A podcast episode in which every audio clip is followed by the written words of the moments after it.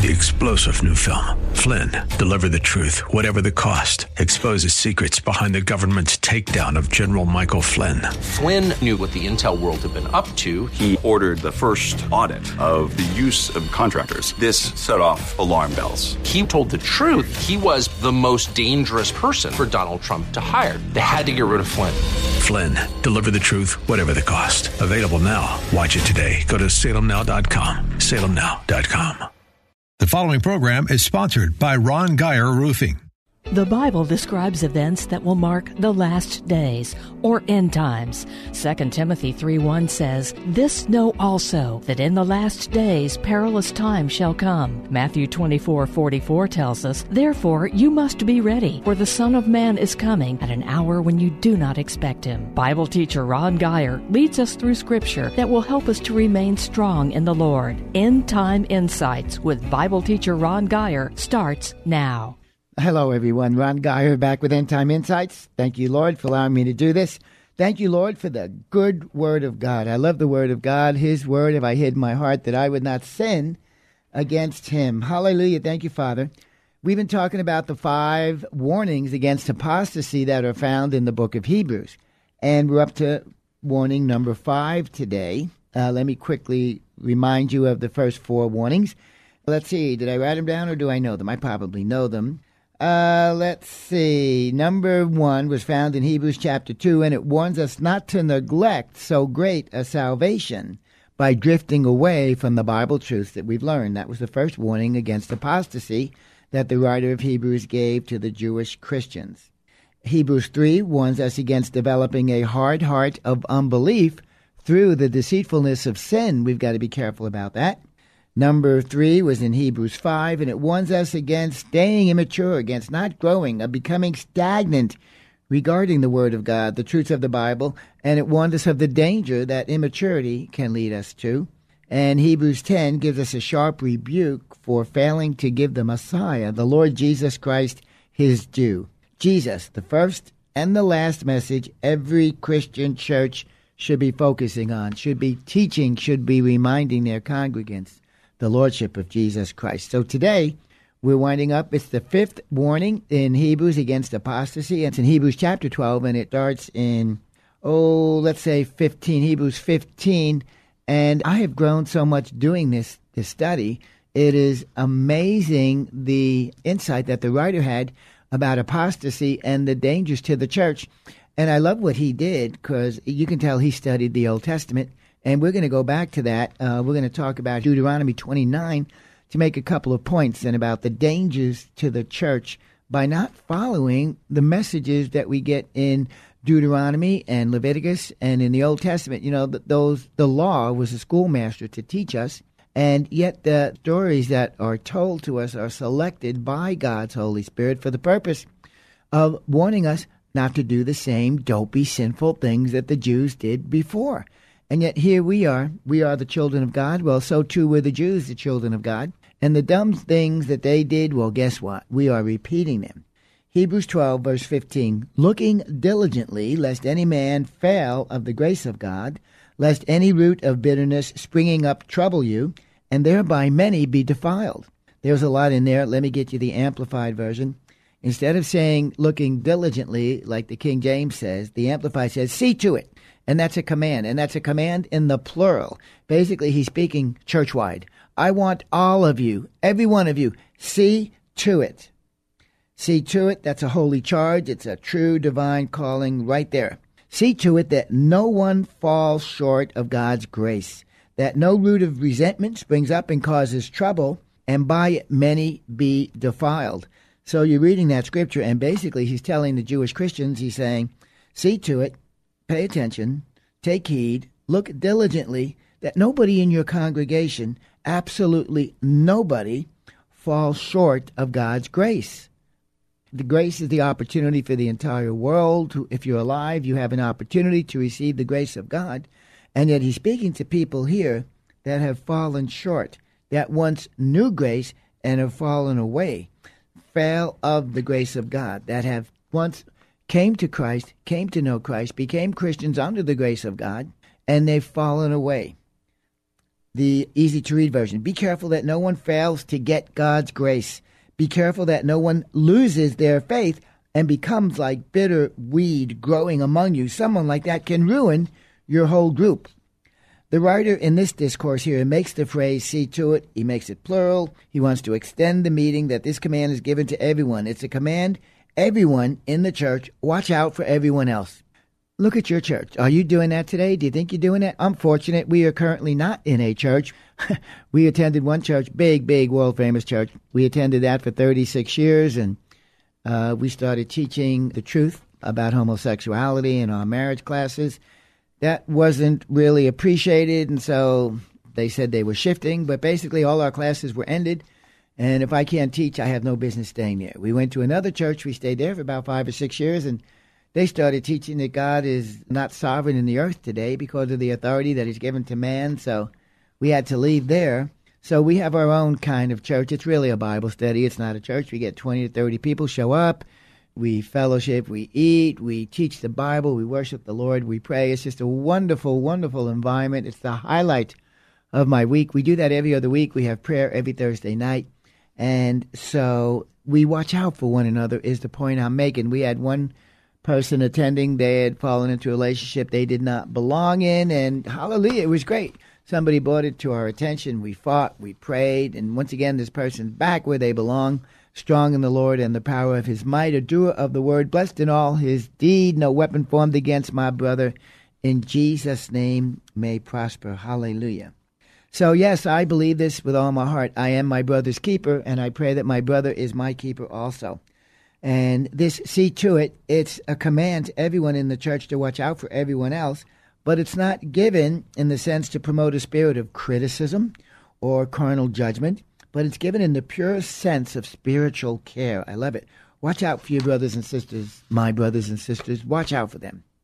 The same word is used in 1 Peter 5 2, where the elders are exhorted to take the oversight of the local church. And I love that. You are looking out for the church. You are up on high, looking over, looking down to see hey, is anybody laying down? Is anybody falling? Is anybody in trouble? A friend of mine who attends a church was telling us that the the pastor or the pastor's wife or whoever was talking about, hey man, gas is getting expensive and people understand that and that they've been hit hard in their pocketbook. Especially the people, you know, they work nine to five. They work five days a week. They live paycheck to paycheck, senior citizens. And this person was exhorting them, I don't care if gas goes to $300, $400 a gallon. You bring that tithe into the church. You make sure you keep your blessing. Well, I'll tell you, that seems a little backwards to me. I think I would have said, man, if you're struggling and you can't afford your gas bill, come see us. We'll do what we can. Amen. I think that's Christianity in action, not so concerned that the churches are here to take and to take and to get and to get. I understand the principle give and it shall be given unto you, although that scripture is written about forgiveness. But at the end of the day, as you watch out for one another, I'm not watching out to make sure you give your money to me. I am watching out to make sure you have enough money to eat. You have enough money to get gas in your car. That's true Christianity. Do you need help with your rent? I'm not saying we're rich, but that's the aspect of this care that he's talking about in Hebrews chapter 12. So it's used over there in Peter where it talks about that the elders need to have the oversight of the local church. In noun form, the phrase is used in Acts 20 and 28 where Paul was calling the elders together. He says, I'm about to get out of here. I want to make sure that you are exercising oversight over the lives of the people and that you do not fail of the grace of God. All of you, act like bishops and seeing that no one succumbs to gracelessness. In other words, the writer is urging what you might call some sanctified meddling in each other's lives. But yes, we should know where we stand we must consciously involve ourselves in the body of Christ, assuming responsibility for seeing others that they go strong in grace and also humbly receiving their loving care for us. It's a two way street. We all need God's grace to finish our race. Vincent, commentator Vincent, writes that the idea is don't fall back from grace, implying that there's been a previous commitment, a previous attainment. The present participle marks this as something that is constantly going, lest one be falling back from grace. One Greek word is used for the phrase come short of it. That word is Uh, let's see it, hysterio, and it means to be last or come up last, the latter, the hindermost part, or to come on something late. It also means to be inferior or last in order, to fall behind in a race, and thus fail to reach the desired goal, failing to finish the race, to the point of being excluded from the contest. Don't fail of the grace of God. It's as if someone arrived late and, due to their own fault, missed the mark and has not reached their desired end. It is this failure that the writer of Hebrews warns against, and it is against this backdrop that the writer charges the saints to look out for one another, to protect one another, to see to it that none of us fail of the grace of God. This is true brotherly love. This is true Christianity in action. And let me read that scripture to you again because I want you to see the second part of it, Hebrews 12, 15, looking diligently, or see to it, lest any man fail of the grace of God, lest any root of bitterness springing up trouble you, and thereby many would be defiled. And the easy to read read it like this Be careful that no one loses their faith and becomes like a bitter weed growing among you. Someone like that can ruin your whole group. And that's the the main thought here uh, about what can happen if we fail to stay in the grace of God. Root of bitterness, it was associated with the word wormwood that was used often in the Old Testament. It was also used in reference in the Old Testament when God was warning the Jews against idolatry. Let's go to Deuteronomy chapter 29, verses 16 through 20. This is really interesting. This is what I would call a companion scripture what is it? We have cities, sister cities, right? Like in America, there's a city, and then in a, a, different country, there's another city with the same name, and they call them sister cities. Well, this is a sister scripture to Hebrews 12, 15. For you know how we have dwelt in the land of Egypt, and how we came through the nations which you passed by, Moses writing. And you have seen the abominations of these nations that didn't know God, these heathen nations. You have seen their abominations, you've seen their idols of wood and stone, silver and gold, which were among them, lest there should be among you, or man or woman or family or tribe, whose heart turns away this day from the Lord our God, to go and serve the gods of these nations, lest there should be among you a root that beareth gall and wormwood. The danger the writer is pointing out is this when someone in the congregation turns away, in the Jews, it was from worshiping God. In the Hebrews 12, it's from the grace of God. When someone turns away, whether it was the Jew to idolatry or the Jewish Christian to another type of sin, they become a poison to the rest of the congregation and most definitely have the potential to infect the rest of the people. Just like Moses did, this writer warned the people of the serious dangers that they were bringing into the congregation. Remember in 1 Corinthians 5, verse 5? Uh, Paul called out this young man who was sleeping with his stepmom. He not only called him out, but he kicked him out. Why? Because he was protecting the rest of the congregation. And yet, look, this brother who was sleeping with his stepmom, Paul says in verse 5 turn him over to Satan for the destruction of the flesh, that he loses the covering of the church basically the church should be watching out for one another and we are covering one another. But when someone's in sin and they are kicked out of the congregation, they lose that covering and they are turned over to Satan for the destruction of the flesh, lest their spirit would be lost also. And basically, that's what Hebrews 12:15 is warning against. Don't let that happen. Moses reminded the people of the gross idolatry that they witnessed while they were enslaved in Egypt, and then while they were traveling through the wilderness, he witnessed their idolatry, and if they witnessed this idolatry, that they had hearts that were devoted to the Lord, then they couldn't help but be repulsed by what they saw, and they surely wouldn't want to participate in the form of idolatry.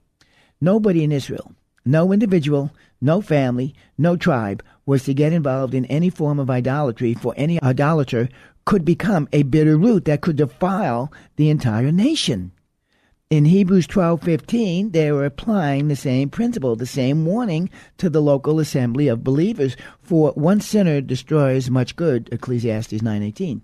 Even if the offenders kept their sins hidden and were confident that they could escape judgment, the Lord would know and he would judge. There could be no forgiveness. They would be plagued in the Old Testament and they would be killed and their names would be blotted out from under heaven. Deuteronomy 9:14. We'll read that in a minute uh, they would suffer from all the plagues named in Deuteronomy 28. concerning wormwood was a plant known for its bitter pulp and often associated as poison. Therefore, Israel was warned to be extremely vigilant, just like the Hebrew writer is doing now. Therefore, Israel was warned to be extremely vigilant against the sin of idolatry. When they entered the land of Canaan and faced the temptations of the lewd, debauched, sexually charged practices associated with the pagan idol worship, they were warned time and time again, Come out from amongst them, be ye separate, have no fellowship with the works of darkness. Calvin says it like this As soon, therefore, as anyone should endeavor to excite his brother or sister to worship false gods, God commands him to be plucked up, lest the poison should burst forth and the bitter root should produce its natural fruits in the corruption of others. We don't do that in our churches today, and I know we've got the tares that crept in. I'm not sure that Christians who are sinning are considered tares. I could be wrong in that, but I don't think so. But just as one family member who falls into idolatry in Israel could affect the whole family and turn them apostate towards God, so could one Christian in a church today turn many in the congregation against God and lead them to apostasy. And check out the further writings in Deuteronomy 29 by Moses. And it come to pass, when that one who's sinning hears the words of this curse, that he bless himself in his heart, saying, I shall have peace, though I walk in the imagination of mine heart, to add drunkenness to thirst. Let me get some insight on that. That's hard to understand in the King James. The Good News translation makes it clearer. Verse 19, chapter 29 in Deuteronomy. Make sure that there is no one here today who hears these solemn demands and yet convinces himself that all will be well with him, even if he stubbornly goes his own way, because that would destroy all of you, good and evil alike. Basically, there are people who are deceived in their own sin, and yet, just like in America today, peace, peace, not a problem. We're not going to be judged for the abortion. We're not going to be judged for homosexuality. We're not going to be son, judged for drunkenness and the murder of our children, that's false. And God says plainly, make sure there is no one here today who hears these demands for holiness and yet convinces himself that everything's going to be okay. That is not what would happen, and that person runs the risk of destroying everyone in that meeting, in that congregation, in that house. And don't forget, verse 29, what comes before verse 29? Verse 28 and it's filled with 14 verses of blessings for the Jews if they kept God's covenant with them. Then come 54 verses of curses if the Jews would break the covenant with them and turn to the pagan gods and idol worship. Verse 20, let's see what the Lord says about judgment for someone that does that. The Lord will not spare him, but then the anger of the Lord and his jealousy shall smoke against that man, and all of the curses that are written in chapter 28 shall lie upon him, and the Lord shall blot out his name from under heaven. This is the example that was given to us so that we would not break covenant with God like the Jews did. Remember, please, the Jews, they were also children of God just like we are. Back to Hebrews, Hebrews 25 in the NIV and verse 26 and 27. See to it that you do not refuse him who speaks. Because if the Jews did not escape when they refused him who was speaking, or Moses in the five centrum when he spoke to them and he warned them on the earth, how much less will we if we turn away from him who warns us from heaven? Who warns us from heaven? Jesus, the Word. Are you getting this? These warnings I've been giving you the last few months, they aren't from me, Ron. I'm not giving you them. Jesus is speaking to you. Jesus is speaking to the church and he is the one who is warning you. Remember, Hebrews 1 1. In the old days, God spoke to us through the prophets. Today, he's speaking us through Jesus Christ, through the word of God. Then there's Hebrews twelve twenty six. At that time, his voice shook the earth when he was judging the Jews, but now he has promised, once more I will shake not only the earth, but also the heavens. The words once more indicate the removing of what can be shaken. That is, created things, so that what cannot be shaken may remain. And this is prevalent. I mean, there are things in the church that can be shaken. You need to understand that. Hebrews 12:28, one of my favorite scriptures in the entire Bible. Therefore, we who the Jewish Christians, the church, therefore we receiving a kingdom which cannot be shaken, cannot be moved. I love it. I love it. I love it. Yet, let us have grace whereby we may serve God acceptably with reverence and with godly fear. Wow, what a great scripture. Let me tell you about that. Therefore, we who, us, we receive a kingdom which cannot be moved. The kingdom, the kingdom's going to go on whether you're in it or not.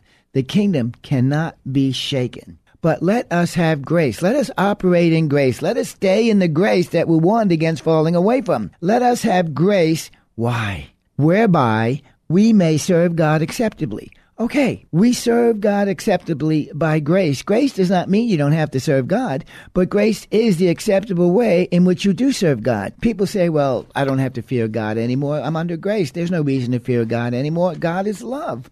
Hallelujah. God would never judge within the church. No, God doesn't do that. God doesn't bring judgment. God doesn't allow suffering. All those are false teachings. Let's read it again. Therefore, we receiving a kingdom which cannot be moved, let us have grace whereby we may serve God acceptably. And here comes the best part of that scripture. He's going to tell you what serving God in an acceptable manner looks like. One more time. Therefore, we, us, you and me, receiving a kingdom which will never be moved, let us have grace. What is the purpose of grace here?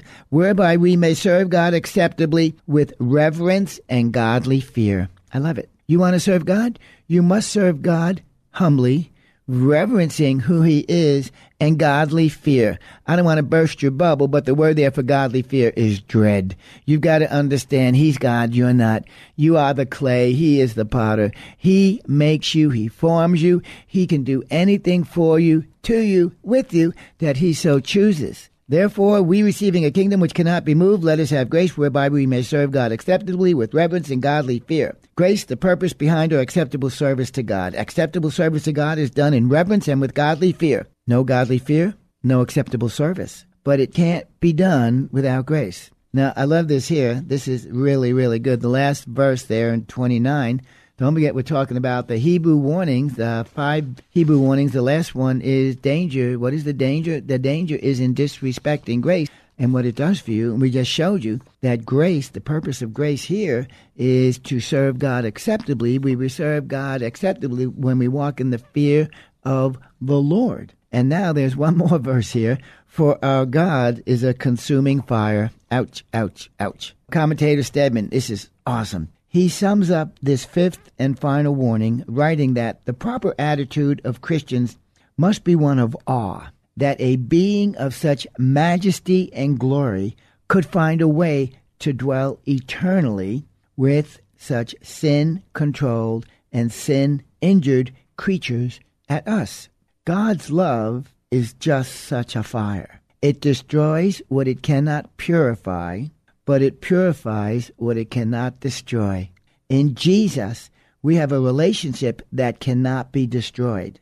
Our great King is leading us through trials and difficulties in order that we may at last cry, as Job cried, He knows the way that I take. When He has tried me, I shall come forth as gold. Is that not beautiful? I love that. I love that. I love that. God's love is such a consuming fire that it destroys what it cannot purify, but it purifies what it cannot destroy when we are in Christ Jesus. As we conclude this study on the five Hebrew warnings against apostasy, I wish to remind you that there are dozens of other warnings in the Bible in the New Testament. This is just one book. And yet there were five warnings against the apostasy. The danger is here, and as long as the danger is here, so too will the warnings be.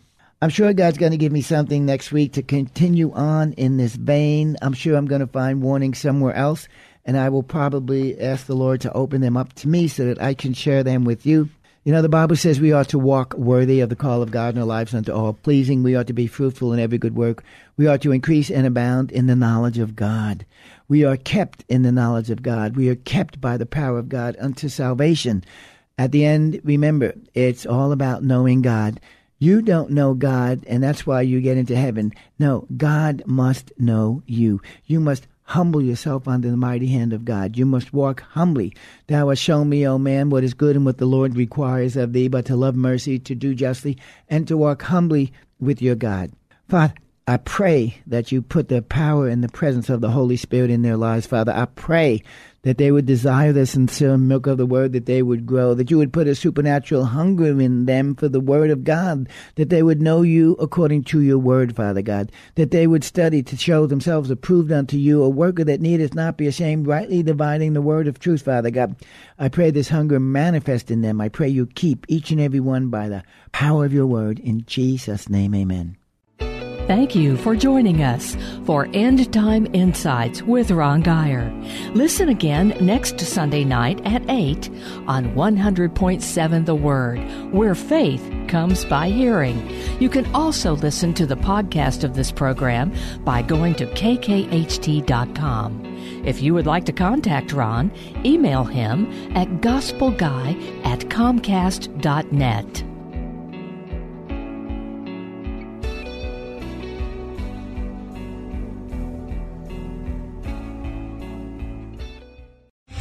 Three star general Michael J. Flynn, head of the Pentagon Intelligence Agency, knew all the government's dirty secrets. He was one of the most respected generals in the military. Flynn knew what the intel world had been up to. He understood its funding. He ordered the first audit of the use of contractors. This set off alarm bells. The explosive new documentary, Flynn, Deliver the Truth, Whatever the Cost, and covers the facts behind this scandal. Flynn told the truth. He was the most dangerous person for Donald Trump to hire. I find out the worst enemy that I'm going to face in my life is right here in America. They took my assessment and they wanted me to change it. And I was like, I'm not changing it. They had to get rid of Flynn. With in depth interviews, archival footage, and never before seen personal records of the man behind the headlines. I just felt like I was drowning. Flynn, deliver the truth, whatever the cost. Available now. Watch it today. Go to salemnow.com. Salemnow.com.